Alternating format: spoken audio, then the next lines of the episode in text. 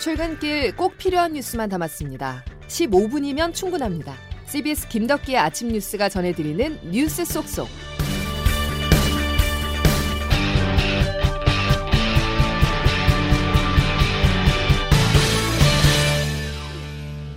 여러분 안녕하십니까. 오월 오일 김덕기 아침 뉴스입니다. 경제 성장보다는 물가 안정을 택했습니다. 사십 년 만에 최악의 인플레이션에 직면한 미국이 금리 인상을 단행했는데요. 이천 년대 들어서 처음으로 한 번에 영 점 오 퍼센트포인트를 올렸습니다. 다음 달부터 양적 긴축 계획도 밝혔습니다. 워싱턴에서 권민철 특파원입니다. 삼월 영 점 이오 퍼센트 금리 인상 단행했던 미국 연방준비제도, 오늘 다시 영 점 오 퍼센트포인트 인상을 결정했습니다. 만장일치했습니다. 통상 조정폭인 영 점 이오 퍼센트포인트의 두 배를 한꺼번에 올린 건 이십이 년 만의 일입니다. 사십 년 만에 찾아온 인플레이션에 대응하기 위한 조치입니다. 연준은 나아가 추가 대폭 인상을 예고했습니다. 제롬 파월 연준 의장입니다. 다음 두어 차례 회의에서 금리를 영 점 오 퍼센트포인트 추가 인상해야 한다는 폭넓은 공감대가 있습니다. 다음 달부터는 우리 돈 일경 천삼백조 원에 달하는 보유 자산을 축소하는 양적 긴축에도 착수한다고도 발표했습니다. 금리 인상과 자산 매각으로 시중의 돈을 동시에 흡수하는 이중 통화 정책에 나선 겁니다. 그러나 오늘 뉴욕 증시는 외려 삼 퍼센트 정도 급등하는 기현상이 벌어졌습니다. 파월 의장의 이 발언 때문입니다. 기준금리 영 점 칠오 퍼센트포인트 인상은 적극적으로 고려하고 있지 않습니다. 일각에서 관측된 자이언트 스텝, 즉 거인 걸음은 걷지 않겠다는 겁니다. 파월 의장은 미국 경제의 기초 체력이 튼튼하다는 말을 몇 차례 반복했습니다. 경제 연착륙, 불황 회피 등의 발언도 금융시장에는 긍정 신호였습니다. 와싱턴에서 씨비에스 뉴스 권민철입니다. 이십이 년 만에 내린 미국의 영 점 오 퍼센트포인트 금리 인상 결정, 그 의미를 장규석 기자와 조금 더 분석해 보겠습니다. 장 기자? 네, 안녕하세요. 자, 예상된 큰 걸음이었었는데 주목해볼 말, 단어가 있다고요? 네, 그렇습니다. 앞서 권민철 워싱턴 특파원도 이 부분 콕 집어서 얘기를 했는데요. 제롬 파월 미 연준 의장의 기자회견 중에 가장 인상적이었던 발언은 칠십오 베이시스 포인트 인상은 없다, 딱 잘라 말한 부분입니다. 예. 이 부분 좀 길게 같이 한번 들어보시죠. 아, 그러니까 칠십오 베이시스 포인트는 아, 우리가 적극적으로 검토하는 그런 건 아니다. 아, 오늘 오십 베이시스 포인트 올렸고 아, 경제 재정적 상황이 아, 우리 예측에 부합하게 움직인다면 아, 오십 베이시스 포인트를 한 두어 번 회의 안에 추가로 더 올리자, 아, 이런 데 폭넓은 공감대가 있다. 네, 이렇게 얘기를 하고 있죠. 예, 예. 네, 그래서 그 베이시스 포인트라고 하는 건 영 점 영일 퍼센트포인트를 얘기합니다. 그러니까 금리를 칠십오 베이시스 포인트, 그러니까 영 점 칠오 퍼센트포인트를 한꺼번에 올리는 이른바 자이언트 스텝 없다, 이렇게 딱 선을 그었습니다. 예. 그 연준 의장은 그 발언이 시장에 미친 영향이 워낙 커가지고 보통 이렇게 확실한 메시지를 던지지는 않습니다. 근데 이렇게 작정하고 예측을 벗어나는 금리 결정은 없을 거다, 이렇게 못을 박아서 미국 증시도 급등하고 금융시장은 매우 안도하는 모습을 보였습니다. 예. 그러니까 원래 사십 년 만에 물가 상승이라고 말하는 미국의 인플레이션이 워낙 크게 뛰었기 맞습니다. 때문에 우리나라 입장에서도 그렇고 미국에서도 언론에서도 이 큰 폭의 금리 인상을 할 것이 아니냐라는 전망이 있었는데 안 하겠다는 말이 일단 나왔습니다. 예. 그렇다면 우리에게는 어떤 영향을 예상해 볼 수 있다는 겁니까? 예. 정리하면 이제 큰 폭은 큰 폭인데 너무 큰 폭은 아니다, 이렇게 정리할 수 있고요. 예. 그러니까 뭐 사실 미국 기준금리가 오십 베이시스 포인트, 그러니까 영 점 오 퍼센트포인트 이렇게 한꺼번에 오른 건 이십이 년 만입니다. 보통 기준금리는 영 점 이오 퍼센트포인트를 한 계단으로 보고 이렇게 하는데 이번에 두 계단을 한꺼번에 올렸고요. 그래서 빅스텝이라고 하는 거고, 예.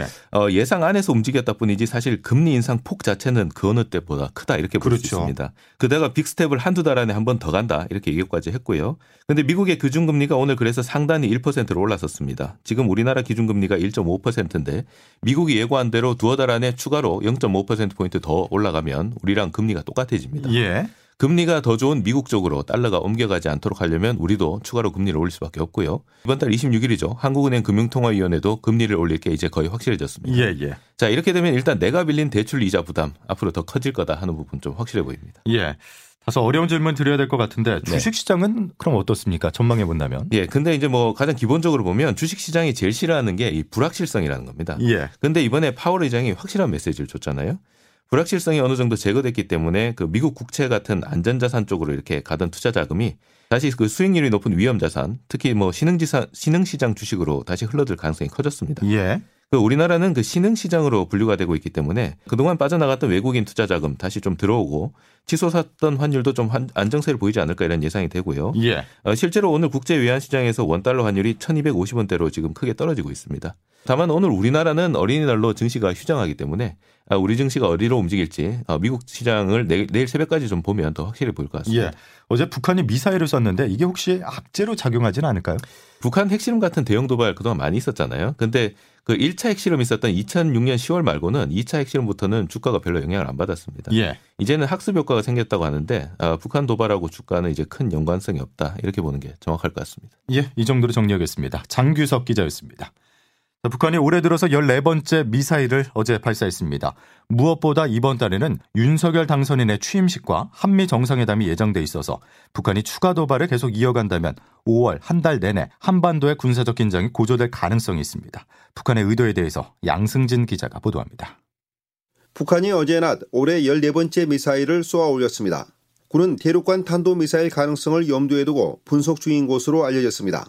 이번 발사는 김정은 국무위원장이 지난달 이십오일 열병식에서 핵무력 강화를 공언한 뒤 첫 번째 도발입니다. 오는 십일 윤석열 대통령 당선인의 취임을 앞두고 정세 주도권을 확보하기 위한 의도가 엿보인다는 분석도 나옵니다. 군과 전문가들은 향후 북한이 추가로 감행할 도발의 수위가 점차 높아질 것으로 예상했습니다.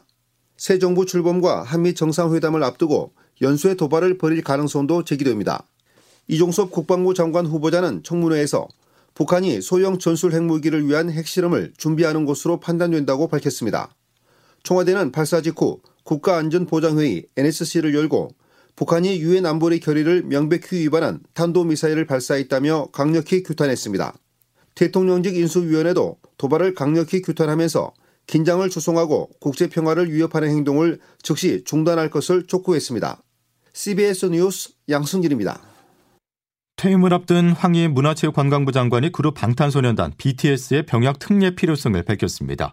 병역 특례를 받을 수 있는 예술인 범위에 비티에스 같은 대중문화예술인을 포함시키자는 것입니다. 다음 정권에 이 사안을 넘긴다는 것은 비겁하다고 판단했습니다. 성실히 병역 의무를 마쳤거나 현재 수행하고 있고 또 앞으로 병역 의무를 수행해야 할 대한민국 모든 분들께 간절하고 절박하게 호소드립니다. 찬반 의견이 팽팽히 맞서면서 국회에 올라있는 병역법 개정안이 진척을 보이지 않고 있는데요. 어제 이종섭 국방부 장관 후보자는 청문회장에서 공정과 얽혀있는 병역 특례 문제는 쉽지 않다면서 다소 부정적 의견을 드러내기도 했습니다. 병역 자원이 급격하게 감소하고 있다는 것도 고려가 돼야 되고 또 반면 한편으로는 국가 이익을 위해서 얼마만큼 또 기여하느냐, 사회적 공감대 뭐 이런 것들도 종합적으로 고려해야 되는 그런 문제라고 봅니다. 천구백구십이 년생인 비티에스 멤버 진은 올해 말까지 입대를 해야 해서 물리적 시간을 감안한다면 적어도 이번 달 안에 병역법 개정안이 통과돼야 혜택을 볼 수 있습니다. 이른바 아빠 찬스 의혹을 받고 있는 정호영 보건복지부 장관 후보자의 청문회는 결국 파행으로 끝이 났죠. 정 후보자는 일단 버티기에 들어간 가운데 국민의힘 내에선 자진 사퇴해야 한다는 목소리가 터져나고 있습니다. 정 후보자가 스스로 물러날 생각이 없다면 윤석열 당선인이 결정을 내려야 하는데요. 씨비에스 취재 결과 임명 강행 가능성을 열어놓고 있는 것이 확인됐습니다. 보도에 조태인 기자입니다. 그제 열린 정호영 보건복지부 장관 후보자 청문회는 더불어민주당 의원들의 집단 퇴장으로 파행됐습니다. 민주당은 정 후보자 아들이 의대 편입학에 불합격했던 이천십칠 년에 제출했던 자기기술서와 이천십팔 년 편입학 당시 제출한 자기기술서가 똑같은데 일 년 사이 평가 점수가 사십 점이 올라 합격한 사실을 지적하며 공세 수위를 높이고 있습니다. 박지연 공동비대위원장입니다. 정호영 후보자는 보건복지부에 출근할 생각 마시고 경찰에 출석 조사 받으러 가시는 게 어떻겠습니까? 국민의힘 내부에서도 정 후보자 임명을 반대하는 목소리가 나오고 있습니다. 비비에스 라디오에 출연한 정미경 최고위원입니다. 저희는 조국의 그림자도 밟으면 안 돼요. 그게 정권 교체를 해주시는 국민들에 대한 국민의 힘의 도리예요. 사퇴 압박에도 불구하고 윤석열 당선인 측은 정 후보자의 의혹이 청문회를 통해 상당 부분 해소됐다며 여론의 흐름을 지켜보겠다고 말했습니다. 청문회가 파행으로 끝나면서 인사청문 경과보고서 채택은 어렵게 됐지만 윤 당선인이 임명을 강행할 가능성이 제기되고 있습니다. 장관의 경우 총리 후보자와 달리 여야 합의가 이뤄지지 않더라도 재송부 절차만 거치면 국회 동의 없이 장관을 임명할 수 있습니다. 씨비에스 뉴스 조태임입니다. 민주당은 수상한 법인 카드 사용 의혹을 받고 있는 원희룡 국토교통부 장관 후보자와 소통령이라 불리는 한동훈 법무부 장관 후보자에 대한 사퇴 압박 수위를 높이고 있습니다. 민주당이 국회 인준이 필요한 한덕수 국무총리 후보자를 연결고리로 장관 후보자들에 대한 추가 낙마를 요구할 것이라는 전망도 있습니다. 한편 여야가 증인 채택을 놓고 갈등을 빚었던 한동훈 후보자에 대한 인사청문회는 다음 주 월요일인 구일에 열리기로 확정됐습니다. 다음 소식입니다. 에이치디씨 현대산업개발이 신축 중에 붕괴 사고가 난 광주 아파트 전체를 철거하고 처음부터 다시 짓겠다고 발표했습니다. 앞으로 완공까지는 최대 육 년이 넘게 걸리는데 입주 지연에 따른 주민 보상 문제 등 진통은 계속될 것으로 보입니다. 김수영 기자입니다. 현대산업개발이 지난 일월 붕괴 사고가 났던 광주 화정 아이파크 단지 전체를 철거하고 새로 짓겠다고 발표했습니다.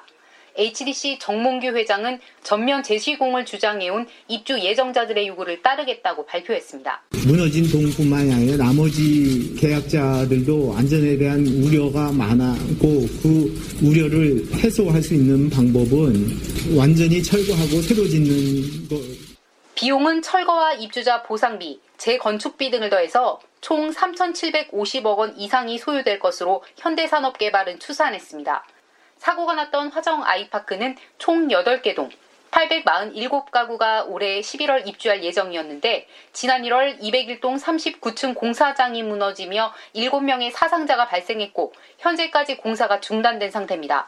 이후 국토교통부 건설사고조사위원회는 이 사고를 시공과 감리 등 현대산업개발의 총체적 부실이 낳은 인재로 규정했습니다. 씨비에스 뉴스 김수영입니다. 오늘은 오월 오일 어린이날입니다. 올해는 백 번째 어린이날이라 그 의미를 더하고 있는데요. 다양한 행사도 곳곳에서 열릴 예정입니다. 자세한 소식 박창주 기자가 보도합니다. 어린이날 백 주년을 맞아 지역 곳곳 의미 있는 행사들이 마련됐습니다. 구호단체인 월드비전은 어린이들이 주인공인 인터뷰 영상을 만들어 유튜브에 공개했습니다. 우리들의 목소리를 들어주세요. 초록우산 어린이재단은 다음 달까지 어린이가 미숙함을 뜻하는 단어가 아닌 어린아이에 대한 높임말로서의 의미를 전하는 스톱니니 챌린지를 이어갑니다. 코로나십구 방역수칙 해제로 작년보다 다양한 오프라인 행사를 즐길 수 있습니다. 국립민속박물관에서는 방정환 선생의 어린이 정신이 담긴 구십여 년 전 보드게임판 두 점을 최초 공개했습니다. 소파 선생의 출생지인 서울 종로구는 토요일인 모레 어린이 청소년 국학도서관에서 방정환의 일생과 어린이 해방선언에 대한 특별 강연과 함께 놀이 프로그램을 진행합니다. 오늘 어린이 대공원은 동요 뮤지컬을, 문화비축기지에서는 현대서커스, 남산공원은 유아 숲놀이 등 다채로운 볼거리와 체험 기회를 제공합니다. 씨비에스 뉴스 박창주입니다. 정부는 어린이날과 징검다리 연휴를 맞아서 이동량이 늘어날 것에 대비해 개인 방역수칙을 잘 지켜달라고 당부했습니다. 손영래 사회전략반장은 위험도가 높은 환경에서 손 씻기나 마스크 착용 등 개인 방역수칙들을 잘 지켜달라고 말했습니다. 김덕기 아침 뉴스 여러분 함께하고 계십니다. 이제 기상청 연결해 보겠습니다. 이수경 기상리포터. 네, 기상청입니다. 예, 화창한 어린이날을 기대해봐도 괜찮을까요? 네, 그렇습니다. 계절의 여왕 오월을 만끽하기에 좋은 날씨가 이어지겠는데요. 어린이날이자 여름의 문턱 절기 이파인 오늘 전국적으로 화창한 날씨가 이어지겠습니다. 다만 오늘도 큰 일교차를 염두에 두셔야겠는데요. 한낮에는 대부분 이십오 도를 웃돌면서 낮 동안 초여름 날씨가 예상됩니다. 한편 아침 기온을 보면 어제보다는 약간 높아져서 서울은 십삼 도 가까운 기온인데요. 한낮 기온 어제와 비슷하거나 남부지방은 약간 낮은 곳도 있겠습니다. 서울과 수원의 낮 기온 이십오 도, 강릉과 청주, 대전, 광주 이십칠 도, 오늘 대구가 이십팔 도까지 오르겠는데요. 당분간 낮과 밤의 기온차 큰 날씨가 이어지겠고 전반적인 기온은 평년 이맘때보다 높을 때가 많겠습니다. 전국이 맑은 날씨가 이어지겠고 미세먼지 농도도 보통 수준 이하를 보이면서 공기질이 깨끗하겠습니다. 다만 토요일에는 전국적으로 가끔씩 비가 내릴 것으로 보이는데요. 비의 양은 많지 않을 것으로 예상됩니다. 지금까지 날씨를 전해드렸습니다. 오늘은 백 번째 어린이날입니다. 어린이를 내려다보지 마시고 쳐다봐달라는 소파 방정환 선생의 말처럼 어린이들의 마음을 백 퍼센트 이해해주는 하루 보내시길 바랍니다. 자, 목요일 김덕기 아침 뉴스 여기까지입니다. 내일 다시 뵙겠습니다. 고맙습니다.